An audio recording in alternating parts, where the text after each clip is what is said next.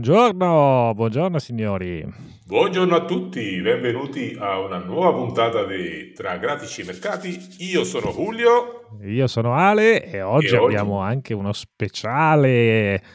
Eh, sì, sì, Siamo assolutamente. riusciti ad avere con noi il più grande esperto italiano di, di criptovalute, signori. Wow. Buongiorno, buongiorno, a tutti. No, ragazzi, cominciamo subito con dire cose vere, che non, è, che non, è, quella che sono il più grande esperto. Sicuramente uno dei più vecchi ad utilizzare. Ah, esatto. Però infatti adesso poi... Però devo dire, basta che c'è uno dei più in qualsiasi cosa sia e va bene, eh? è tanta roba comunque. È comunque tanta roba. Allora, gli esperti tecnici sono, sono tanti e sono noti. Io sono sono un, un timido utilizzatore dal 2012 un po' rassegnato anche tra l'altro aggiungerei. Eh vabbè a volte la rassegnazione nella rassegnazione si sta bene insomma diciamo allora allora presentiamo il nostro amico Edoardo che adesso ci racconterà un pochino di cose per quanto riguarda lo sviluppo eh, del mondo criptovalute e in particolare bitcoin perché come sapete qualche giorno fa, dopo tantissima attesa tipo parto, è arrivata finalmente l'autorizzazione della SEC a emettere praticamente gli ETF legati appunto a Bitcoin. E quindi questa cosa diciamo era un po' nell'aria, ce, la, ce lo si aspettava e le ripercussioni che ci sono state non sono state immediatamente positive, però ecco, abbiamo interessanti prospettive per il futuro. Ecco. No, guarda, è, è, stato forse la, la, la, l'autorizzazione dell'ETF più, più attesa della storia degli eh ETF. Sì, sì, sì. Hanno dovuto fare più rurale praticamente. Esattamente, esattamente. e quindi è stato sicuramente un evento eccezionale, come tutto eccezionale quello che ruota intorno a Bitcoin. Eh, sì. I volumi anche, non scordiamoci, sono stati incredibili, eh, credo che siano stati i più grossi volumi, il più grosso interesse eh, che c'è stato nella, nella storia della, della, de, dell'emissione di ETF su qualsiasi sottostante. Quindi insomma, sì. sicuramente questo è stato un successo. Quello che è stato meno un successo è un po' l'attesa sul, sul pump del prezzo, ma eh, insomma chi opera nel settore eh, finanziario, sui mercati finanziari da un po' più di tempo di di quelli di, di TOC mm. eh, e degli esperti di, di TikTok e i vari fufaguru sanno che insomma sì, queste, queste, cose succedono, succedono regolarmente e, sono insomma, il famoso buy on rumors e sell on news. Eh, alla, sì. fine, eh, alla fine è la regola che, che vale sempre per tutti, o anche se non è prettamente corretto attribuirla solo, solo quello a, a, a, al flop del pump del prezzo di Bitcoin. Tra l'altro, penso che ti ricorderai senz'altro che quando era uscita proprio la primissima anticipazione sull'autorizzazione degli ETF c'è stato ovviamente proprio subito il balzo a 48.000, poi si è scoperto che era una fake news in realtà. la conferma ufficiale, infatti il prezzo sì. praticamente in 10 millisecondi sì. è tornato sotto. Ma anche lì è, fa, fa, abbastanza ridere, insomma, nel senso che ci si stupisce di questi, di questi fake messages che vengono piazzati sul mercato apposta con presunti fake account di X, insomma, esatto. cosa che succede peraltro regolarmente sui mercati finanziari normali.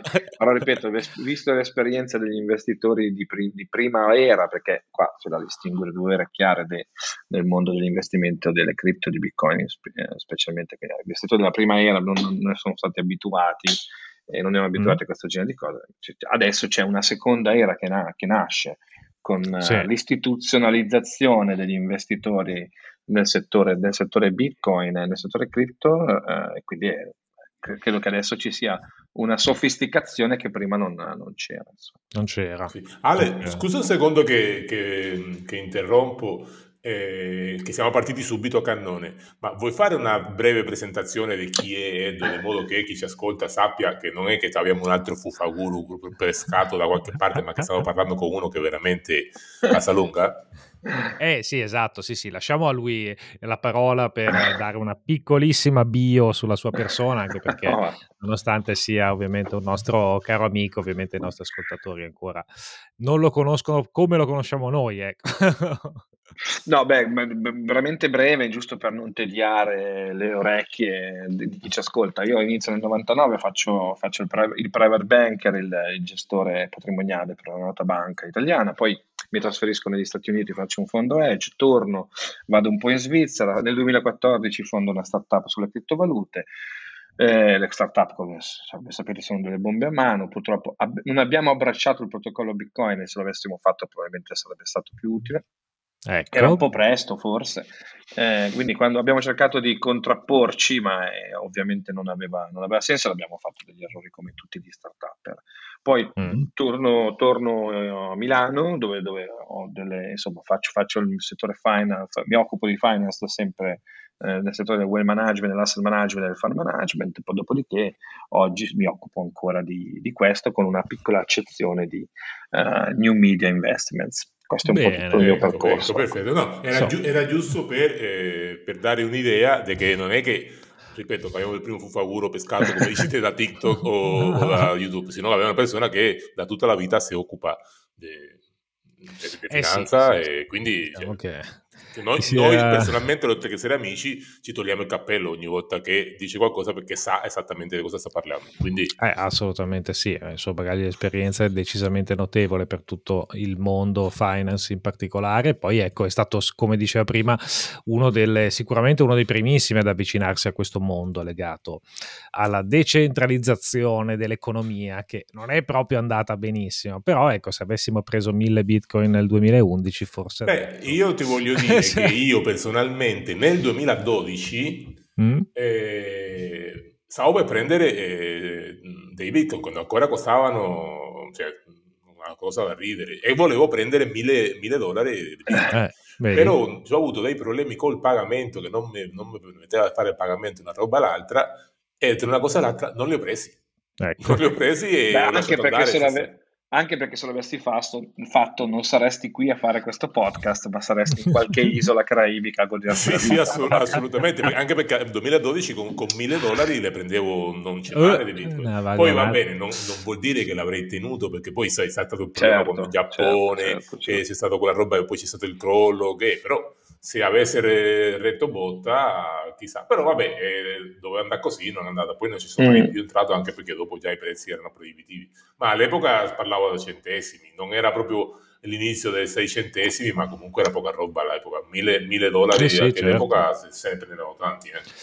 Comunque, ecco, quello che possiamo dire oggi effettivamente è un po'. Ci sono due, due correnti di pensiero attualmente, no? Cioè c'è chi è preoccupato di un brusco calo e, e un possibile sell-off sui mercati azionari americani, il che ovviamente influenzerebbe l'andamento del, delle cripto, tant'è che qualcuno comincia a dare sostanzialmente, eh, come ad esempio il capo stratega di Verified Investing, che comincia a dire che il prezzo di Bitcoin potrebbe tornare a livello di 15.000. Poi trovi quelli che invece ti dicono che per via anche dell'halving, che comunque è un processo inevitabile, eh, il, la quotazione potrebbe ritornare ampiamente sopra i 100.000. Quindi ecco, non so, Edo, tu come come, come, vedi questo tipo di cosa, per quanto sia ovviamente un po' difficile eh, avere comunque delle certezze in questo mondo così bah, aleatorio? L'unica certezza è Bitcoin, banalmente, nel senso che da, sì. da tutto, parte, tutto, parte, da lì e non c'è, there is no second one, no? nel senso che alla mm. fine è tutta una copia di quel protocollo. Sì. Eh, qualcuno ha fatta bene come Ethereum con logiche completamente diverse, con passaggi da proof of work a proof of stake, perché è un'azienda a differenza di Bitcoin con protocollo. Quindi mm. io, al di là del, delle valutazioni dei prezzi o, del, o delle possibili, dei possibili prezzi attuali o futuri, soprattutto io non, non, non, mi, mi, non partecipo a questo, a questo gioco, no? nel senso che io osservo con attenzione lo sviluppo del protocollo e di conseguenza quello che potrebbe riflettere poi sul prezzo del, di Bitcoin sul sì. mercato, che eh. ricordo per chi non, se lo, non lo sa o non se lo, non se lo, sa o non lo vuole sapere, il, mm. il, il token Bitcoin per, per quanto sia la, la cosa più diciamo facilmente riconoscibile sui mercati finanziari e più nota è anche mm. quella di maggiore interesse non influisce minimamente sull'andamento del protocollo Bitcoin. Quindi eh, anche, anche, la, anche, chi possiede molti Bitcoin non potrà mai influire sul funzionamento del protocollo perché così è scritto okay. eh, dal suo creatore Satoshi Nakamoto. Okay. Quindi diciamo che secondo me chi vuole fare delle analisi corrette mh, mm, e non è tanto um, un'analisi tecnica piuttosto che um, un'analisi quantitativa è impossibile perché è un protocollo, certo. è un protocollo certo. tecnologico, quindi è quello proprio l'utilizzo, la, la, la mass adoption, quanto, quanto, questo, quanto, questo, quanto negoziazione può essere fatta in Bitcoin, quanta economia si crea in Bitcoin. Questi sono mm. i parametri valutativi che secondo me andrebbero analizzati, invece si vanno ad analizzare altre cose, ma poi alla fine le previsioni lasciano il tempo che trovano, come abbiamo visto, mm. ben sappiamo, e anche le aspettative, come abbiamo ben visto. Sì. Sì. Senti Edo, ma mh, una domanda per, per, per, chiarire un dubbio che tanta gente ha. Mm-hmm. A, al giorno d'oggi, quanti bitcoin restano ancora da minare per raggiungere il, il, la, la, cifra tonda che è il numero chiuso che, che non si può superare? Credo che siano un paio di milioni, ora dovrei darti, darti, un, uh, darti un, uh, una cifra esatta, però siamo, sono stati fatti più, già 19 milioni di bitcoin. Sono esatto, dovrebbe essere 21, vero? Sono 20, quasi, quasi, 21 milioni per essere preciso, non arrivano esatto. a 21 per una, con un calcolo matematico, ma... Uh, mm. sono... Esatto, no, ma questa è una cosa importante perché... Beh, questa è la... Dimmi, dimmi, scusa, ti ho interrotto. No, no, questa è la cosa, è la, diciamo, la vera scarsità digitale, no? che è il vero valore della, della blockchain, no? nel senso che alla fine questo, questo, la blockchain l'unica cosa che ha è di evitare il double spending di qualcosa che è finito e della re- mm. irreplicabilità di, questa, di, questo strumento digitale. E sì. tutto il resto, chi usa blockchain in maniera diversa da questo sta raccontando qualcosa di non propriamente corretto dal punto di vista tecnico. E, ed è una buzzword per fare business, ma eh, non è propriamente così. La blockchain non serve a nulla se non per quelle cose che tu dicevo prima. Mm-hmm. Esatto, esatto. No, questo è importante perché ancora ogni tanto si leggono le notizie che eh, o qualcuno che propone delle cose da investire nel minare il bitcoin. Detto, ma come fai a investire adesso no. a minare il bitcoin quando sono quasi finiti quelli che. Cioè, no, ma eh, per carità si possono utilizzare delle pool per poter avere potenza computazionale. È chiaro che adesso poi con l'Alvin, dove la, la remunerazione in bitcoin si dimezzerà, perché questo prevede il protocollo ogni quattro anni e, mm. c- c'è il, l'halving appunto che è l'evento che remunera dimezza la remunerazione in bitcoin da, a, ai miners quindi chiaramente diventa sempre un gioco più eh, un gioco è una, una struttura che comincia una sempre stru- street, sì. sì. una struttura molto più complessa da, uh, da, da, poter sostenere anche in termini di costi energetici quindi quello che si fa è quello di andare a convertire eh, il, il, bitcoin con una spesa energetica la minore possibile, insomma, cosa che mm. peraltro in Italia non vedo, non vedo fattibile, insomma, visti i costi okay. dell'energia rispetto ad altri paesi.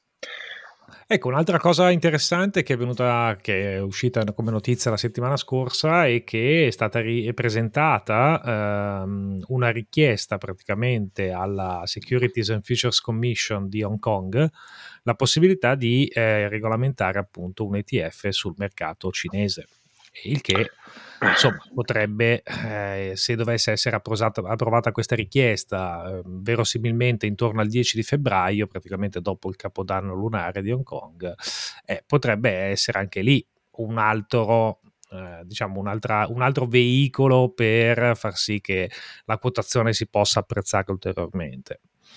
Eh, quindi ecco, questa è un po' la situazione.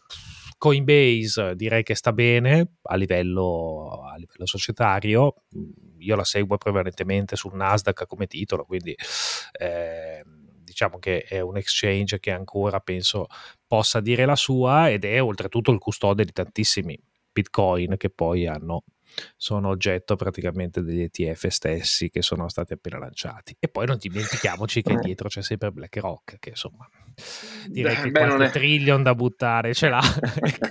Ma sai, quello è un prodotto finanziario, BlackRock fa, essendo un asset manager, che non controlla il mondo, lo dico per quelli che leggono o, o vedono video eh, in eh. cui dicono BlackRock controlla il mondo perché ha le partecipazioni non è così, poi magari mm. facciamo una puntata su, su cosa sì, funzionano sì. il ruolo degli asset manager.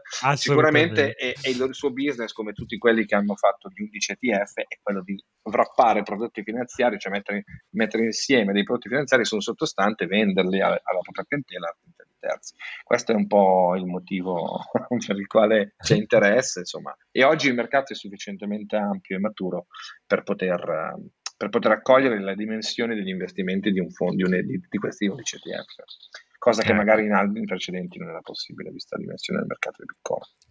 Mm. Senti, una domanda che ti volevo fare che possa servire un po' di aiuto magari a chi ci ascolta e che certo. è, è interessato. Secondo te, cioè il tuo parere, secondo le, le, la tua strategia, il tuo pensiero, quale consideri te che sarebbe una strategia efficace nel, per investire su Bitcoin nel, contesto attuale? Quindi come, come, affronteresti tu, per chi si vuole avvicinare a questo mondo adesso, un investimento su, su, su Bitcoin in questo momento?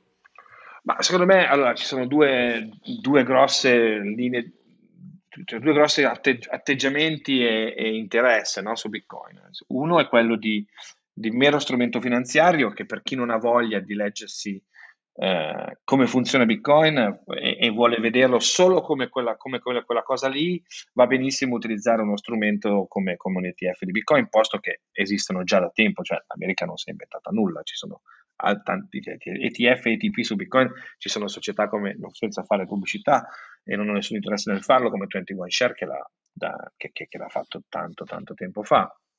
Quindi eh, se questo è l'interesse di come asset finanziario, perché si pensa che possa essere necessario averlo in portafoglio, cosa che peraltro eh, ritengo che sia così nella giusta misura eh, delle pro- e delle proprie disponibilità di ognuno di noi, benissimo. E poi c'è invece chi come eh, come chi ha la volontà, come me, di studiare anche la parte tecnica, il, fun- il protocollo e il funzionamento, può farlo direttamente prendendosi Bitcoin con un, con un wallet non custodio, cioè nel senso non custodio significa che sostanzialmente se le chiavi private le ho io e, e mm. la, la, la, la, detenzione reale del Bitcoin ce l'ho io con tutti i rischi e la complicazione che ne comporta. Quindi sono due approcci completamente diversi. Chi vuole appoggiarsi a un player finanziario eh, perché non vuole, non vuole, abbracciare la tecnologia che Bitcoin propone, e invece chi invece lo fa con, con, con un po' più di complicazione, un po' più di sforzo e, e, e con, la, con, la, volontà di non dover eh, fidarsi di nessuno, che è un po' questa la logica di Bitcoin, cioè la, il famoso don't trust verify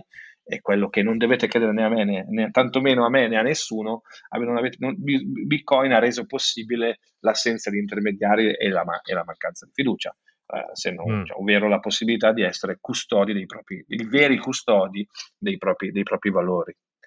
Sì. Quindi adesso inizialmente Bitcoin, poi spero e nasceranno altre, altri layer, cioè protocolli scritti superiori eh, al protocollo Bitcoin originale che ormai è solidificato, che si possono fare N cose come stanno uscendo come RGB, chi ha voglia di andare a vederlo vada a vederlo, come, come Lightning Network, come ARC, come tanti altri, Prime, insomma, mm. sono tanti protocolli che si stanno costruendo sopra, ma una notizia che però voglio riportare in questo, in questo podcast mm.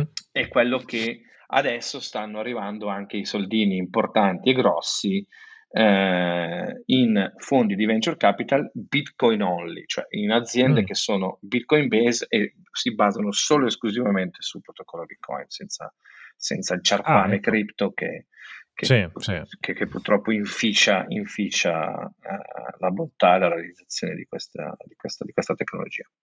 Ok, quindi anche in Italia quindi, si sta piano no, piano. No, no, in, ovviamente no, in Italia siamo ancora... Ah, no, in Italia, no, ancora... no, in Italia no, no, in Italia abbiamo, abbiamo altri problemi che sono mm. li sappiamo, i problemi d'Italia sono tanti, elencarlo ci, ci, ci vorrebbe la, tutta la stagione di, di, Lucifer, di Lucifer per, per, per, per, renderle, per renderli noti. No, cioè, si chiama, per chi ha voglia di andare a guardare, si chiama Ego Death Capital, è un venture capital che dal primo fondo ha raccolto 33 milioni di dollari per aziende Bitcoin only, adesso ne ha raccolti 100 e insomma ecco. stanno arrivando con size eh, significative e questo è è una cosa buona. Bene, bene, bene, bene. bene. bene. Senti, ho un'altra domanda, visto che sono il, il domandone praticamente sono Il io. domandone, finale. Sì, sì. No, no, io sono il domandone, visto che sono grosso, quindi ne faccio delle domande, quindi sono il domandone io. Senti, una tua previsione a lungo, ossia a medio-lungo termine su Bitcoin, come la vedi tu? Il tuo parere, eh, non, non è che deve dire, che, però come la vedi tu? Ah, io mi, mi, mi, tolgo da questo gioco, nel senso che è davvero impossibile, nessuno sa, non di, diffidate da chi fa previsioni. È davvero, è già difficile sui mercati finanziari, ma almeno ci sono uh, delle condizioni diverse, delle valutazioni diverse che si possono fare con maniera più, in modo più preciso e con analisi più precise. Con Bitcoin è davvero una tecnologia troppo nuova, è un protocollo troppo nuovo, è un token che oggi è mm. inserito all'interno di un contesto troppo nuovo per poter fare previsioni che abbiano senso. Chi avrebbe mai immaginato che dal 2009, che quando è stato mm. lanciato Bitcoin, oggi saremmo arrivati a, a questi valori? Credo che sia altrettanto onesto, corretto e serio dire che non c'è nessuno che può fare previsioni sul prezzo di Bitcoin in maniera mm-hmm. seria, corretta e vera.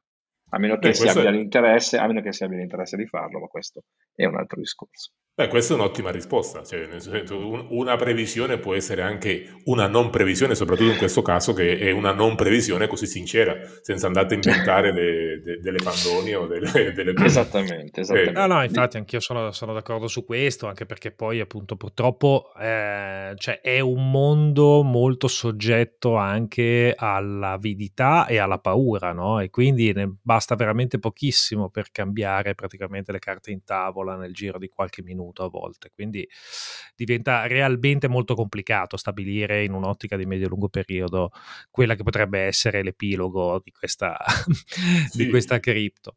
Senti, un'altra domanda invece, visto la sua altissima volatilità, un mm. consiglio sulla gestione del rischio su questo mondo qua? Cioè, un tuo consiglio che tu daresti a chi si avvicina a questo mondo? Beh, allora, sicuramente è un asset volatile, non tra i più volatili, ma certamente volatile. Diciamo che eh, la, la, gestione della volatilità è pari a quella degli altri, degli altri asset finanziari, cioè un, una, misura, eh, una misura in percentuale non elevatissima all'interno di un portafoglio e certamente per chi vuole adottarla la, do, la famosa dollar cost average strategies, cioè di acquisti fatti eh, con scadenza regolare eh, per piccole quantità fino a che si raggiunge appunto la, la, la percentuale desiderata nel portafoglio che insomma io non sconsiglio di andare oltre al 5-10%. Poi dipende dalla volontà di rischio e, e, e dalla volontà di, e, e, della ludopatia che ognuno di noi implicitamente ha facendo, facendo questo mestiere. Insomma. Eh, No, no, esatto, vabbè, però eh, esatto. già, già, ecco, ecco, avete sentito il parere di un esperto, non più del 5-10% del vostro portafoglio. Sì, credo eh, che sì. sia questo una, una, diciamo, standard, poi eh, ovviamente va, questa è una cosa standard, poi ovviamente va personalizzata in base alle esigenze dei portafogli certo. e ai ritorni di tutti, e ai ritorni economici di tutti, cioè ovvero anche il proprio reddito. Insomma, certo, è un'analisi ovvio, che ovvio. va fatta poi one to one e nello, nello specifico. Bene, bene. Grazie Edo allora per essere stato con noi oggi. Eh, sicuramente ritornerai a trovarci e parleremo anche di, diciamo, di finanza un pochino più regolamentata, eh, perché so che ti piace, quindi poi apriremo magari un capitolo, anche perché siamo in un contesto storico particolare dove la Fed ieri ancora atteso per questa riduzione dei tassi eh, perché vuole comunque un valore di inflazione ancora diverso rispetto a quello attuale. I mercati cercano di tenere dei livelli che sono oggettivamente un pochettino eh, gonfiati, anche perché gli indici stanno in piedi per sette titoli, eh, cioè su questi valori qua, quindi se, eh, veramente è un periodo un po' particolare e molto delicato a mio avviso, quindi Dobbiamo sicuramente risentirci e fare magari un episodio dedicato proprio a questo, ecco, per capire un po' quali potrebbero essere gli scenari, soprattutto su mercati, sui mercati azionari, sia americani che europei. Ecco. Volentieri, volentieri. A disposizione. Intanto grazie per, per, avermi invitato. Grazie, a, grazie te, a te, grazie a te, grazie. e salutiamo anche gli ascoltatori e ci vediamo prossimamente con un altro episodio di Tra Grafici e Mercati. Ciao. Ciao.